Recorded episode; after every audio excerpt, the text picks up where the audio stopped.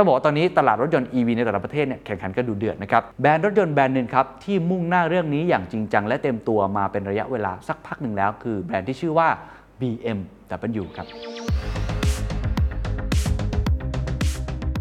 การเปลี่ยนผ่านในครั้งนี้ไม่ใช่เป็นการเปลี่ยนผ่านในเชิงของแบรนด์รถยนต์ค่ายนี้อย่างเดียว แต่มันคือการเปลี่ยนผ่านของอุตสาหกรรมรถยนต์ที่แบกเศรษฐกิจของเยอรมนีไว้ด้วย ทุกอย่างต้องใช้เวลาและทุกอย่างไม่มีอะไรได้มาฟรีๆไม่ใช่ดีดนิ้วปุ๊บเปลี่ยนผ่านได้เลย 8 ปีที่ผ่านมา BMW หายไปไหน พวกเขาซุ่มทำอะไรอยู่ เขามีวิธีในการเปลี่ยนผ่านอย่างไร This is the Standard Podcast. Eye opening for your ears. The secret sauce. สวัสดีครับ ผมเคนนักครินทร์และนี่คือ The Secret Sauce Podcast What's your secret? กลางปี 2021 ที่ผ่านมานะครับสหภาพยุโรปหรือว่า EU ได้ประกาศออกมาแล้วนะครับว่าเขาจะห้ามจำหน่าย รถยนต์ที่ใช้พลังงานน้ำมันปิโตรเลียม หรือว่าดีเซล แล้วหลังจากนี้ครับจะพยายามที่ให้เรื่องของการคมนาคมการใช้รถนั้น ลดการปล่อยก๊าซคาร์บอนไดออกไซด์ให้เป็นศูนย์ให้ได้ในปี 2035 ก็คือเหลืออีกประมาณ 15 ปีเนี่ยนะครับ นี่คือมาตรการที่ค่อนข้างชัดเจนและเด็ดขาดมากนะครับว่า โลกหลังจากนี้ภาครัฐ และภาคเอกชน ต้องการที่จะเดินทางไปสู่พลังงานสะอาดมากขึ้น โดยเฉพาะ sector ที่เกี่ยวข้องไม่ว่าจะเป็นเรื่องของพลังงาน หรือ sector อย่างเรื่องของคมนาคมก็คือยานยนต์ เราพยายามจะเร่งรัดให้มากที่สุดนะครับในการเปลี่ยนผ่านจากรถยนต์สันดาปภายในหรือ ICE ไปสู่รถยนต์ EV หรือที่บางท่านเรียกว่า BEV ก็คือ Battery Electric Vehicle ให้มากที่สุด เพราะนี่คือทางออกที่ทำให้รถยนต์ของพวกเรานั้น ลดการปล่อยก๊าซคาร์บอนไดออกไซด์ที่ส่งผลเสียต่อโลกให้มากที่สุด แบรนด์รถยนต์แบรนด์หนึ่งครับ ที่มุ่งหน้าเรื่องนี้อย่างจริงจังและเต็มตัวมาเป็นระยะเวลาสักพักหนึ่งแล้ว คือแบรนด์ที่ชื่อว่า BMW ครับ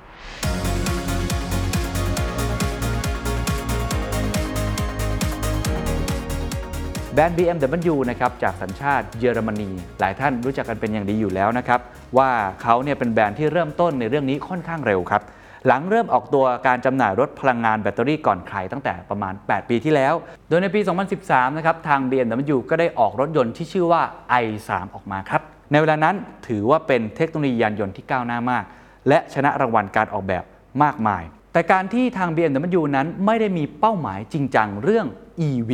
ไม่ได้มีเป้าหมายจริงจังเรื่อง Net Zero ในเวลาที่ผ่านมานะครับก็ทำให้เกิดข้อสงสัยนะครับนักวิจารณ์หลายคน หรือแม้แต่คนที่เป็นคนขับรถ BMW เองนะครับก็สงสัยนะครับว่า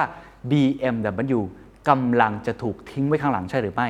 BMW กำลังจะกลายเป็นผู้รั้งท้ายและโดนแซงในศึกรถยนต์พลังงานไฟฟ้า ใช่หรือไม่ และหลังจากนี้แนวทางของแบรนด์แบรนด์นี้คืออะไร เพราะนี่คือแบรนด์ชั้นนำแบรนด์หนึ่งของโลก ผมคิดว่าสิ่งที่น่าติดตามก็คือว่า ถ้าเรารู้ว่าตัวละครชั้นนำเขามีการขับเคลื่อนการตั้งเป้าหมายอย่างไร นั่นอาจจะเป็นการมองเห็นภาพทั้งอุตสาหกรรม หรือการมองเห็นภาพของแลนด์สเคปคือภูมิทัศน์นี้ได้ดียิ่งขึ้นนะครับ ข้อมูลจาก The New York Times ครับชี้ว่าในเดือนสิงหาคมที่ผ่านมามูลค่าของ BMW ตกลงไปถึง 18%ทั้งที่รายได้ของ BMW ถือว่าค่อนข้างดี สาเหตุสำคัญสาเหตุหนึ่งที่หลายคนตั้งข้อสงสัยนะครับก็คือเรื่องของเทคโนโลยีรถยนต์พลังงานไฟฟ้าของ BMW นั่นเองครับ แต่ล่าสุดครับทาง BMW ก็ได้ก้าวข้ามการวิจารณ์เหล่านั้น ได้พิสูจน์ให้เห็นแล้วนะครับ เพราะเขากำลังเปิดตัวรถยนต์พลังงานแบตเตอรี่นะครับรุ่น iX และ iX3 ในยุโรปเรียบร้อยแล้วครับ ถือได้ว่าเป็นรุ่นแรกนะครับ ผ่านไปเกือบ 8 ปีเลยครับ ที่ออกเป็นรถยนต์ที่ใช้พลังงานแบตเตอรี่เต็มรูปแบบนั่นก็คือ BEV นั่นเอง ทิ้งห่างไปค่อนข้างนานทีเดียวนะครับ นี่คือจุดหัวเรือหัวต่อสำคัญนะครับ ว่าทิศทางหลังจากนี้ของแบรนด์ค่ายนี้จะเดินไปทางไหนต่อการเปิดตัวครั้งนี้นะครับต้องบอกว่าสร้างความฮือฮาให้กับตลาดรถ BEV เป็นอย่างมาก ผู้คนนะครับต่างตั้งคำถามกันมากมาย ว่าก้าวต่อไปของแบรนด์รถหรูแบรนด์นี้ ซึ่งจะเป็นตัวแทนของค่ายรถยนต์อีกหลาย ๆ ค่ายได้ด้วย ว่าจะเป็นยังไงต่อไป หลังจากที่พวกเขายอมรับกันตามตรงครับว่า เว้นช่วงจากเรื่องของรถยนต์ BEV นั้นไปถึง 8 ปี ข้อมูลที่น่าสนใจจากบริษัทที่ปรึกษาระดับโลกครับ m c k เคนซี่ชี้เห็นครับว่า BMW Volkswagen และ Daimler นะครับสามบริษัทรถยนต์สัญชาติเยอรมันที่กำลังจะส่งเยอรมนีเนี่ยนะครับ ขึ้นนำประเทศจีน กลายเป็นอันดับหนึ่งในศึกรถยนต์ไฟฟ้าหลังปี 2021 นะครับเขาได้เพิ่มสัดส่วนการครองตลาด EV โลกจาก 14%เป็น 29%ในปี 2024ต้องบอกว่าตอนนี้ตลาดรถยนต์ EV ในแต่ละประเทศเนี่ยแข่งขันกันดูเดือดนะครับ ประเด็นที่น่าสนใจที่ผมอยากจะชวนคุยในวันนี้ครับ ก็คือ 8 ปีที่ผ่านมาครับ BMW หายไปไหน พวกเขาซุ่มทำอะไรอยู่ กลยุทธ์ในการบุกตลาด BEV จาก BMW นั้นอยู่ตรงไหน และแผนการนี้จะทำให้ขีดความสามารถของอุตสาหกรรมรถยนต์ไฟฟ้าของเยอรมนีนั้นเติบโตไปได้อย่างไร น่าสนใจมากนะครับกับคำถามทั้งหมดนี้ เดี๋ยวจะลองไล่ให้ฟังครับคำตอบครับ ก่อนอื่นครับเราไปดูภาพรวมของ BMW Group กันสักเล็กน้อยครับจะได้เข้าใจพื้นฐานนะครับอธิบายแบบนี้ครับว่าเขาเนี่ยเป็นบริษัทผู้ผลิต และจำหน่ายรถยนต์ชั้นนำของโลกอยู่แล้วนะครับจากเยอรมนีมีแบรนด์ลูกมากมายนะครับไม่ว่าจะเป็น BMW Mini Rolls-Royce และ BMW Motorrad นะครับโดยมีเครือข่ายการผลิต 31 แห่งใน 15 ประเทศ และยังมีเครือข่ายผู้จำหน่ายและบริการมากกว่า 140 ประเทศทั่วโลก ปี 2020 ที่ผ่านมาครับ BMW Group นะครับ มียอดขายรถยนต์มากกว่า 2.3 ล้านคัน และมอเตอร์ไซค์กว่า 169,000 คันครับ ทั่วโลก รายได้รวมกันครับ อยู่ที่ประมาณ 98.99 ล้านยูโร คิดเป็นเงินไทยก็ประมาณ 3,882 ล้านบาท โดยณวันที่ 31 ธันวาคม ปี 2020 ครับ BMW Group ครับ มีพนักงานทั้งหมดประมาณ 127,20 คนทั่วโลก ก็ถือว่าเป็นค่ายยักษ์ใหญ่จริงๆ นะครับ ตลอด 105 ปีที่ผ่านมานะครับ BMW แล้วครับและแบรนด์รถยนต์อื่นๆ ได้เติบโตขึ้นพร้อมกับความมั่งคั่งของเยอรมนีอย่างต่อเนื่อง ส่งผลให้อุตสาหกรรมรถยนต์นะครับกลายเป็นหัวใจของเศรษฐกิจเยอรมันครับโดยปัจจุบันครับภาคการส่งออกนะครับมีสัดส่วนใน GDP สูงถึง 41% อ้นี่เรียกได้ว่าเป็นโครงสร้างของเศรษฐกิจที่สำคัญมาก ๆ และแน่นอนครับ ส่วนใหญ่มาจากรถยนต์ครับ ซึ่งคิดเป็นประมาณ 15.6%ของการส่งออกทั้งหมด หรือประมาณ 184 ล้านยูโรในปี 2020 ก็ประมาณ 7,216 ล้านบาท นี่คืออุตสาหกรรมรถยนต์ที่สร้างเศรษฐกิจให้กับเยอรมนีมาตลอดหลายปีที่ผ่านมา อย่างไรก็ตามครับอย่างที่ผมบอกความสำเร็จในอดีต ไม่ได้การันตีความสำเร็จในอนาคต โลกเปลี่ยน เราก็ต้องเปลี่ยนตามครับ เราจะเห็นเลยนะครับว่าเรากำลังอยู่ในยุคเปลี่ยนผ่านที่สำคัญนะครับไม่ว่าจะเป็นเรื่องของเทคโนโลยี ไม่ว่าจะเป็นเรื่องของดิจิทัลในเรื่องของกระบวนการผลิตที่เปลี่ยนไป หรือสิ่งที่เราจะมาคุยกันในวันนี้ คือเรื่องของ climate change สิ่งแวดล้อมจะเป็นเกม changer ครับในการเปลี่ยนผ่านอุตสาหกรรมนี้ เพราะฉะนั้นก็อาจจะบอกได้ครับว่าการเปลี่ยนผ่านในครั้งนี้ ไม่ใช่เป็นการเปลี่ยนผ่านในเชิงของแบรนด์รถยนต์ค่ายนี้อย่างเดียวก็คือ BMW Group แต่มันคือการเปลี่ยนผ่านของอุตสาหกรรมรถยนต์ ที่แบกเศรษฐกิจของเยอรมนีไว้ด้วย ความยากของการเปลี่ยนผ่านอันนี้มีหลายมิติด้วยกันนะครับไม่ว่าจะเป็นเรื่องของการต้องสร้าง demand ให้กับคนให้กับผู้บริโภคสร้างแรงจูงใจ ไม่ว่าจะเป็นเรื่องของการสร้าง supply กระบวนการผลิต ที่สามารถที่จะตอบโจทย์ต่างๆ ได้ หรือในแง่ของการสร้างอินฟราสตรักเจอร์ครับพวกของ EV Charging Station เรื่องของอุปกรณ์อะไรต่างๆ อิเล็กทรอนิกส์อะไรต่างๆ หรือว่า Ecosystem ของ EV นี้ ไม่ใช่เรื่องง่ายนะครับการเปลี่ยนผ่านเหล่านี้ทุกอย่างต้องใช้เวลาและทุกอย่างไม่มีอะไรได้มาฟรีๆไม่ใช่ดีดนิ้วปุ๊บเปลี่ยนผ่านได้เลย แต่มันมีเรื่องเทรดออฟมีได้อย่างเสียอย่าง เพราะฉะนั้นหลังจากนี้ครับผมจะพาทุกท่านไปหาคำตอบครับว่าค่าย BMW Group นี้เขามีวิธีในการเปลี่ยนผ่านอย่างไร ข้อที่1ครับ เขามองไปข้างหน้าและลงทุนในเวลาที่เหมาะสมที่สุดครับ เมื่อปี 2013 ครับ ทาง BMW ก็ได้เปิดตัวรถยนต์พลังงานไฟฟ้าที่ชื่อว่า i3 ออกมาครับ แต่ก็ต้องพูดตามตรงว่าไม่ค่อยประสบความสำเร็จในแง่ยอดขายสักเท่าไหร่ ตอนนั้นเทคโนโลยีต่างๆ อาจจะยังไม่ถึงพร้อมทำให้ต้นทุนในการผลิตค่อนข้างสูงครับ แพงนั่นเอง และดีมานครับยังไม่พร้อมครับก็คือกลุ่มลูกค้านั้นยังมีจำนวนจำกัด น้อยคนนักครับที่อยากจะซื้อรถยนต์ในราคาที่สูงถึง 40,000 เหรียญสหรัฐนะครับหรือประมาณ 1.35 ล้านบาท อันนั้นคือราคาในประเทศของเขานะครับแต่กลับวิ่งได้เพียง 130 กิโลเมตรต่อการชาร์จ 1 ครั้ง ถึงแม้ภายหลังครับจะมีการพัฒนาจนสามารถวิ่งได้ 240 กิโลเมตรต่อการชาร์จ 1 ครั้งก็ตามทีครับ เพราะฉะนั้นโดยสรุปนะครับเราจะเห็นได้เลยว่า demand อาจจะยังไม่เยอะมาก supply ก็ไม่สามารถที่จะผลิตได้ราคาในต้นทุนที่โอเคด้วย พร้อมกันนี้ infrastructure ก็ยังไม่ค่อยพร้อมครับการที่คุณสามารถที่จะชาร์จเสร็จปุ๊บ แล้วก็ออกไปวิ่งได้แค่ 240 กิโลเมตรเนี่ยมันอาจจะยังไม่ตอบโจทย์ใครหลายคน และที่ผ่านมาผมชอบตรงนี้มาก BMW ครับเขาได้ขายรถยนต์รุ่น i3 ในประมาณ 210,000 คัน และยุติการขายลงไป เพราะอันนี้เขายอมรับเลยนะครับว่าผู้บริหารลงความเห็นว่ารถรุ่นนี้คือความผิดพลาดครับ ทั้งในมุมของการพัฒนาเทคโนโลยีที่ยังไม่สามารถตอบโจทย์การใช้งานได้สมบูรณ์ และ ทามมิ่งครับช่วงเวลาของการลงทุนยังไม่เหมาะสมเท่าไหร่นัก เนื่องจากในขณะนั้นครับต้นทุนในการผลิตนั้นยังค่อนข้างสูงอยู่นะครับ อย่างไรก็ตามครับ ทุกความผิดพลาดคือบทเรียนครับ เป็นก้าวสำคัญครับ ที่ทำให้ BMW นั้นเขาได้เรียนรู้ครับ เรื่องเทคโนโลยียานยนต์ไฟฟ้าใหม่ๆ ก่อนแบรนด์ไหนนะครับ โดยคุณแฟรงค์เวเบอร์นะครับบอร์ดบริหารที่รับผิดชอบการพัฒนารถยนต์รุ่นดังกล่าวออกมากล่าวเลยครับว่า iX จะไม่สามารถเกิดขึ้นได้เลย ถ้าไม่มี i3 เรื่องนี้น่าสนใจนะ คือการที่ผลิตมาตั้งแต่ 8 ปีที่แล้วเนี่ยบางคนอาจจะบอกว่ามันเร็วเกินไป ซึ่งผู้บริหารก็ออกมายอมรับ แต่มันไม่ได้หมายความว่ามันจะจบแค่ตรงนั้นไงครับ มันสามารถเอาโมเดลนั้นไปต่อยอดอะไรต่างๆ ได้ ทบทวนความผิดพลาด ทบทวนบทเรียนและต่อยอดไป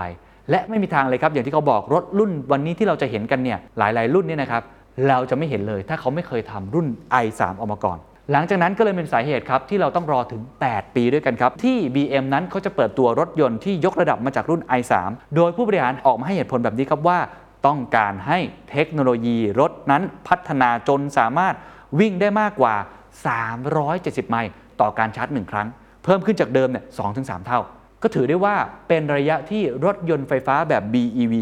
ไม่กี่รุ่นเท่านั้น ที่สามารถทำได้คือวิ่งได้ค่อนข้างไกลนั่นเองนะครับ แต่รุ่น iX นั้นสามารถทำได้แล้วในปัจจุบัน เมื่อเทียบกับแบรนด์ที่เริ่มต้นจากการออกแบบรถยนต์ เพื่อให้ใช้พลังงานโดยเฉพาะนะครับนักวิเคราะห์หลายคนก็ยังกังขานะครับ ต่อความสามารถในการแข่งขันของ BMW นะครับยังมีคนตั้งข้อสงสัยอยู่ เนื่องจากกลยุทธ์ก่อนถึงปี 2025 ของแบรนด์ครับจะยังคงเน้นการขายแบตเตอรี่เป็นตัวเลือกเสริม ให้กับรถยนต์ในทุกรุ่น และรถ EV ส่วนใหญ่ของ BMW ก่อนหน้านี้ครับยังเป็นลักษณะเขาเรียกว่า PHEV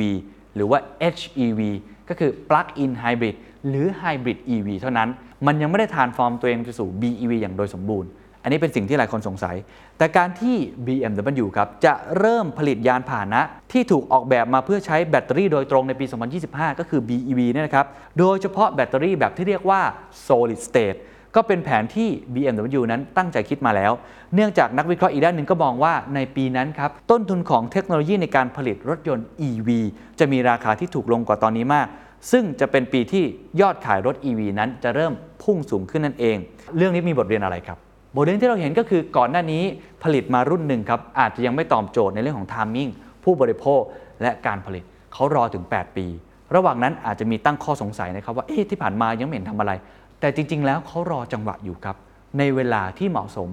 หลังจากนี้ครับหากการคาดการณ์แบบเมื่อกี้การวางแผนนั้นเป็นจริง ก็เท่ากับว่า BMW ครับวางแผนเริ่มลงทุนผลิต EV เต็มรูปแบบแล้ว ในเวลาที่ต้องบอกว่ากำลังจะ take off จริง ๆ ครับ ก็คือเวลาที่เหมาะสมจริง ๆ ครับ ข้อที่ 2 ครับเขาเร่งพัฒนานวัตกรรม และเทคโนโลยีรวมทั้งเรื่องของดิจิทัลด้วยครับ คุณมาตินชูสเตอร์ครับรองประธาน BMW ผู้รับผิดชอบการพัฒนาแบตเตอรี่นะครับกล่าวครับว่าเราท้าทายความสามารถในการผลิตอยู่เสมอ ไม่อย่างนั้นเราก็จะสร้างได้แต่ของที่วางขายอยู่แล้วเท่านั้น หลายคนบอกครับว่า เอ๊ะ ไอ้เรื่องของแบตเตอรี่อะไรต่างๆ หรือว่าก่อนหน้านี้ชิ้นส่วนยานยนต์นะครับส่วนใหญ่แบรนด์ต่างๆนะครับก็จ้างผลิต ไม่เหมือนกับ Volkswagen หรือ Daimler นะครับที่เขาผลิตขึ้นมาเอง นโยบายแตกต่างกันแบบนี้ แต่ BMW วางตัวเองเป็นคู่แข่งของซัพพลายเออร์อยู่เสมอ เอ๊ะยังไงในเมื่อไปจ้างเขาผลิตแบตเตอรี่แล้วทำไมยังมองตัวเองเป็นคู่แข่งเขาอธิบายแบบนี้ครับเขาบอกว่า BMW นั้นมีศูนย์วิจัยและพัฒนาสูตรสำหรับแบตเตอรี่ของตัวเองครับ วิจัยและพัฒนาเพื่ออะไรครับ เพื่อค้นหาสูตรที่ทำให้แบตเตอรี่นั้นปลอดภัยขึ้น เบาขึ้น กักเก็บพลังงานได้มากขึ้น แล้วจึงให้ซัพพลายเออร์เหล่านั้นผลิตแบตเตอรี่ตามสเปคที่ BMW กำหนด พูดง่ายๆ เขาเป็นคนดีไซน์ครับ เขาเป็นคนออกแบบ เขาเป็นคนพัฒนา เขาเป็นคนวิจัย แต่ไม่ได้ผลิตเอง เอาโมเดลนั้น เอาสูตรที่เขาคิดค้นได้นั้น ไปส่งต่อให้ซัพพลายเออร์เป็นคนผลิตนะครับ รวมถึงยังให้คำแนะนำด้วยครับว่าจะต้องผลิตอย่างไร แล้วจะต้องทำอย่างไรให้มีประสิทธิภาพเพิ่มสูงขึ้นอีกนะครับนั่นเป็นสาเหตุครับที่ทำให้แบตเตอรี่ของ BMW แม้ว่าแบตเตอรี่ของเขาครับจะไม่ได้เป็นคนที่ผลิตเองก็คือผลิตจำนวนมากๆออกมาเอง แต่ทุกๆการผลิตที่ออกมาเป็นโมเดลแล้ว จะต้องเกิดจากการวิจัยและพัฒนาของเขา อันนี้เป็นนโยบายที่น่าสนใจนะครับทำให้ผลิตภัณฑ์แบตเตอรี่ของเขามาจาก BMW โดยตรง แม้ว่าตัวเองจะจ้างผลิตก็ตามที คุณภาพก็จะอยู่ที่ตัวเขา และเขาใส่ใจเรื่องการวิจัยและพัฒนาอย่างยิ่งครับ นอกจากเรื่องนวัตกรรมต่างๆ ที่ผมพูดไปแล้วทาง BMW เนี่ยนะครับยังมุ่งมั่นเรื่องดิจิทัลและซอฟต์แวร์ด้วย ไม่ว่าจะเป็นเรื่องระบบการขนส่ง และผลิตด้วยหุ่นยนต์ อัตโนมัติ ระบบการเก็บและวิเคราะห์ Big Data ระบบ AI และระบบขับเคลื่อนอัตโนมัติไอ้เรื่องเหล่านี้ทำควบคู่กันไปนะครับเขาบอกว่าภายในปี 2025 ครับ BMW มีแผนจะเปิดตัวแพลตฟอร์มและซอฟต์แวร์สำหรับรถยนต์ไฟฟ้า พร้อมกับรถยนต์รุ่นใหม่ที่เรียกว่า New Class ครับซึ่งรถยนต์รุ่นนี้จะนำเทคโนโลยีไปไกลในทุกด้านจริง ๆ คือผมต้องอธิบายอย่างนี้ก่อนครับว่ารถยนต์หลังจากนี้มันจะคล้ายๆ กับเครื่องใช้ไฟฟ้าครับคือมันจะไปอยู่บนคลาวด์มันจะเก็บข้อมูลต่างๆเป็น IoT ทั้งหมด เพราะฉะนั้นหลังจากนี้ถ้ามันยกระดับตัวเองขึ้นไปแบบนั้น เหมือนจากโทรศัพท์มือถือแบบปกติเข้าสู่สมาร์ทโฟน รถยนต์ก็จะเป็น smart car ระบบอะไรต่างๆนะครับเรื่องของระบบอัตโนมัติ เรื่องคลาวด์ IoT ก็ต้องพัฒนาไปด้วย อันนี้เขาบอกว่าเขาจะเปิดตัวในปี 2025 ปัจจุบันครับ กลุ่มบริษัท BMW มีพนักงานด้านไอทีและนักพัฒนาซอฟต์แวร์จำนวนกว่า 10,000 คนครับ และในปีที่ผ่านมาครับก็มีการเพิ่มจำนวนผู้เชี่ยวชาญด้านต่างๆ เข้ามาเพิ่มอีก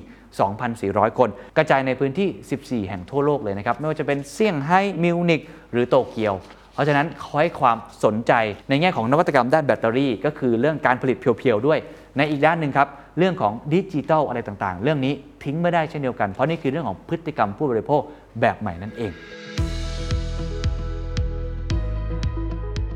ข้อที่ 3 ครับ มองภาพใหญ่ห่วงใยโลกอย่างรอบด้าน ผมกล่าวไปแล้วครับว่าโจทย์ใหญ่ที่สุดในวันนี้ไม่ใช่แค่เรื่องของเทคโนโลยี โจทย์ใหญ่ที่สุดที่ทำให้ค่ายรถยนต์ต้องปรับเปลี่ยนตัวเองมาเป็น EV คือเรื่องของความยั่งยืนครับ sustainability นะครับ คุณโอลิเวอร์ซิปเซอร์นะครับ CEO ของ BMW เคยกล่าวถึงกลยุทธ์สำคัญเอาไว้ว่า the BMW Group ครับ is a global manufacturer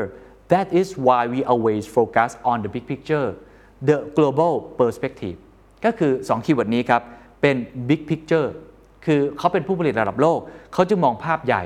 และ global perspective ก็คือทัศนคติหรือการมองโลกแบบที่เป็น global สม่ำเสมอ เพราะว่าการพัฒนารถนะครับมีเรื่องที่ต้องคำนึงมากกว่าตัวรถนั่นเอง ในขณะที่ทั่วโลกครับกำลังพูดถึงการเปลี่ยนผ่านจากรถยนต์สันดาปภายในนะครับมาสู่พลังงานไฟฟ้านะครับทาง BMW เขาก็มีแผนชัดเจนนะครับในการลดการปล่อยก๊าซ CO2 จากส่วนอื่นด้วยเช่นกันนะครับที่เกี่ยวข้อง ไม่ใช่แค่ตัวรถ แต่ว่าคือทั้งอีโคซิสเต็มหรือทั้งสป라이เชนนะครับรวมทั้งกระบวนการผลิตต่างๆ ด้วย กล่าวก็คือระบบนิเวศครับของ BMW จะต้อง Net Zero ด้วย ไม่ใช่แค่ตัวรถอย่างเดียว ผมบอกเลยว่าอันนี้ท้าทายมากครับ อันนี้ถือว่าเป็นโจทย์ที่ยากมากๆนะครับ หลังจากที่รถยนต์รุ่น iX และ iX3 นะครับได้รับผลตอบรับที่ดีนะครับ ล่าสุดครับ BMW ได้เปิดตัวรถยนต์ที่เรียกว่า Concept Car อย่าง BMW iVision Circular ในงาน IAA Mobility 2021 ก็คืองานเกี่ยวกับรถยนต์ที่ใหญ่ที่สุดงานหนึ่ง โดยมีเป้าหมายนะครับคือการสร้างยานพาหนะที่เป็นมิตรต่อสิ่งแวดล้อมมากขึ้นอีกระดับหนึ่งเฮ้ยมันมีอีกระดับอีกแล้วครับ นอกจาก EV เนี่ยนะฮะ อีกระดับก็คือการออกแบบรถยนต์นะครับ ที่ผลิตจากวัสดุนะครับ ที่ผ่านการรีไซเคิล100% หรือสามารถรีไซเคิลได้ 100%ครับ โอ้โห คือแทบจะบอกได้ว่าทุกชิ้นส่วนที่เอามาประกอบกัน จะต้องรีไซเคิลได้ เพราะหลายคนทราบอยู่แล้วครับ รถยนต์เก่าเนี่ยมีปัญหามากนะครับในการทำลาย มีปัญหามากในการจัดเก็บต่างๆ ถ้าอันนี้สามารถรีไซเคิลได้ เราก็เอาไปต่อยอดทำอย่างอื่นได้ มันก็ไม่ส่งผลกระทบต่อโลก น่าสนใจว่าทำได้จริงไหมนะครับ ระบบกักเก็บพลังงานของรถครับ ก็ถูกออกแบบมาด้วยแนวคิดนี้เช่นกันครับ แบตเตอรี่แบบ solid state ของ BMW iVision Circular สามารถรีไซเคิลได้ 100%และผลิตจากวัสดุที่ผ่านการรีไซเคิลเกือบทั้งคันครับ โอ้แบตเตอรี่หลายคนทราบข่าวนะครับ ขยะอิเล็กทรอนิกส์เนี่ยจากโทรศัพท์มือถืออะไรต่างๆเนี่ยถือได้ว่าเป็นเรื่องใหญ่นะครับอันนี้จะเป็นอย่างไรต่อไปทำได้จริงไหมต้องลองดู นอกจากจะใช้วัสดุแบบ bio base แล้ว BMW iVision Circular ครับ ยังใช้วัสดุประเภท secondary materials ครับ ก็คือวัสดุที่ผ่านวัฏจักรของมันมาแล้วรอบหนึ่ง เพื่อลดปริมาณคาร์บอนไดออกไซด์ที่ปล่อยสู่ชั้นบรรยากาศให้มากขึ้นด้วยครับ คุณโอลิเวอร์ซิปเซอร์นะครับเผยครับว่าจะทำให้รถยนต์ทุกคันผลิตจากวัสดุที่สามารถ ใช้ซ้ำได้ reusable ได้ ภายในปี 2025 นะครับ นี่คือหัวใจของกลยุทธ์ในการใช้วัสดุที่สามารถรีไซเคิลให้ได้มากที่สุด ในกระบวนการผลิตมากเท่าที่จะทำได้ ผมว่าเรื่องนี้ท้าทายมากนะครับ ถ้าทำได้จริงเนี่ยถือได้ว่าน่าสนใจมากๆนะครับ เป้าหมายสูงสุดของการสร้างรถยนต์ของเขาคือ green ครับ ย้ำอีกครั้งเป้าหมายก่อนหน้านี้เราคุยกันว่าเราต้องการรถ EV ใช่ไหมครับ ที่ทำให้มันลดการปล่อยก๊าซเรือนกระจก ลดการปล่อยก๊าซคาร์บอนไดออกไซด์เป็นมิตรต่อโลก แต่ว่าอันนี้ จะ beyond ไปมากกว่านั้น concept car นี้บอกมาแล้วครับว่าไม่ใช่แค่เรื่องของก๊าซคาร์บอนไดออกไซด์แต่ชิ้นส่วนทั้งหมดแบตเตอรี่ หรือชิ้นส่วนยานยนต์อื่น ๆ ทั้งหมดจะต้องสามารถ reusable หรือเป็น green ทั้งหมดด้วย นี่เป็นคอนเซปต์ที่น่าสนใจมากนะครับ และอาจจะเป็นคอนเซปต์ของอนาคตยานยนต์ก็เป็นไปได้ครับ ก่อนจะเข้าสู่ช่วงสรุปนะครับ The Secret Sauce ตอนนี้ได้รับการสนับสนุนจาก BMW นะครับ ขออนุญาตทุกท่านนะครับเล่าถึงรายละเอียด รถยนต์ iX และ iX3 นะครับรถยนต์อเนกประสงค์นะครับ Sport Activity Vehicle หรือ SAV ขับเคลื่อนด้วยพลังงานไฟฟ้า 100%ที่ได้พูดถึงไปเล็กน้อยนะครับสำหรับการเปิดตัวครั้งแรกนะครับ BMW iX นี้มาในรุ่น iX xDrive50 Sport นะครับ สร้างสุนทรียภาพการขับขี่แบบไร้มลพิษ พร้อมความคล่องตัวสไตล์สปอร์ตและดีไซน์สุดล้ำที่สื่อถึงความยั่งยืนในทุกอณูครับ ขับเคลื่อนด้วยขุมพลังงานไฟฟ้า พร้อมเทคโนโลยี BMW eDrive และเทคโนโลยีเซลล์แบตเตอรี่รุ่นใหม่ล่าสุดครับ ขับขี่ด้วยพลังงานไฟฟ้าไกลมากเลยครับ 630 กิโลเมตร ขณะที่อีกรุ่นหนึ่งครับ BMW iX3 M Sport ครับ เปิดตัวเป็นครั้งแรกในประเทศไทยครับ ด้วยความโดดเด่นจากตระกูล X3 นะครับ ที่ประสานความปราดเปรียว โฉบเฉี่ยว เข้ากับสมรรถนะอันทรงพลังนะครับของ BMW eDrive Generation ที่ 5 นั่นเองครับ และนอกจากนี้ครับ ทาง BMW นะครับในช่วงปลายปีนี้กำลังจะเปิดจองรถยนต์ไฟฟ้ารุ่น BMW i4 นะครับซึ่งได้รับการกล่าวขานว่าเป็นรถยนต์พลังงานไฟฟ้าที่มีกำลังมากที่สุดของ BMW ด้วย เทคโนโลยีนี้ล้ำกว่ารถยนต์ทุกรุ่นที่ผ่านมา โดยจะเดินทางมาถึงประเทศไทยนะครับ พร้อมใช้ได้ในช่วง ต้นปี 2022 นะครับ ใครสนใจนะครับสามารถศึกษาข้อมูลเพิ่มเติมได้ที่เว็บไซต์ของ BMW เช่นเดียวกันครับ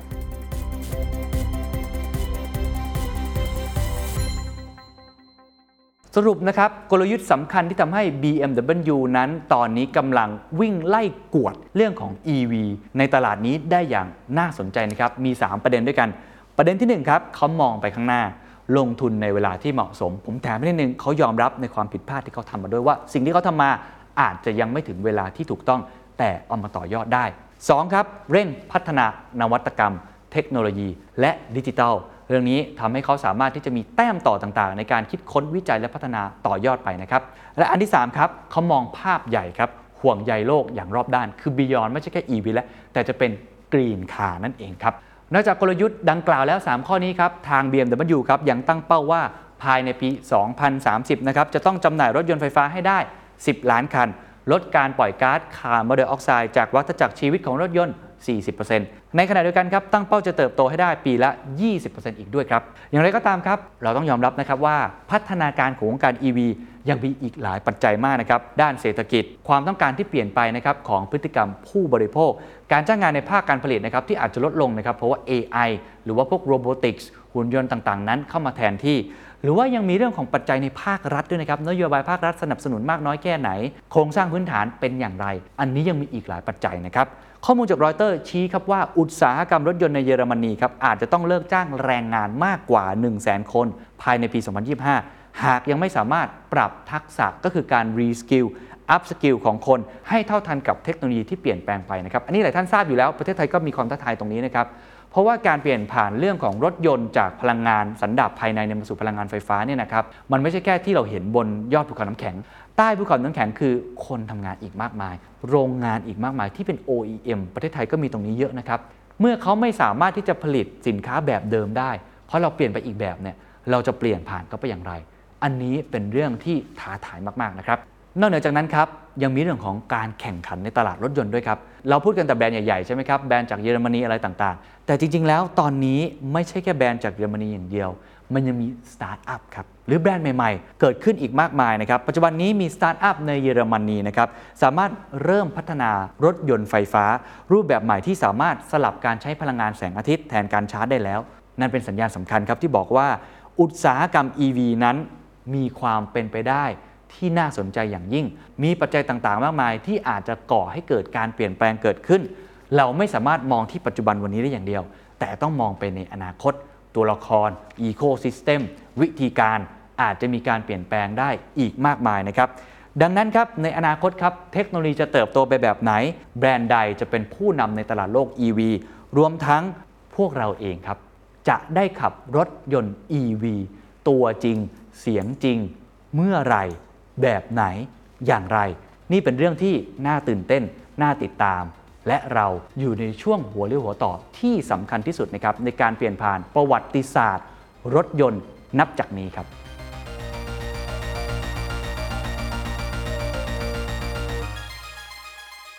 And that's the secret sauce.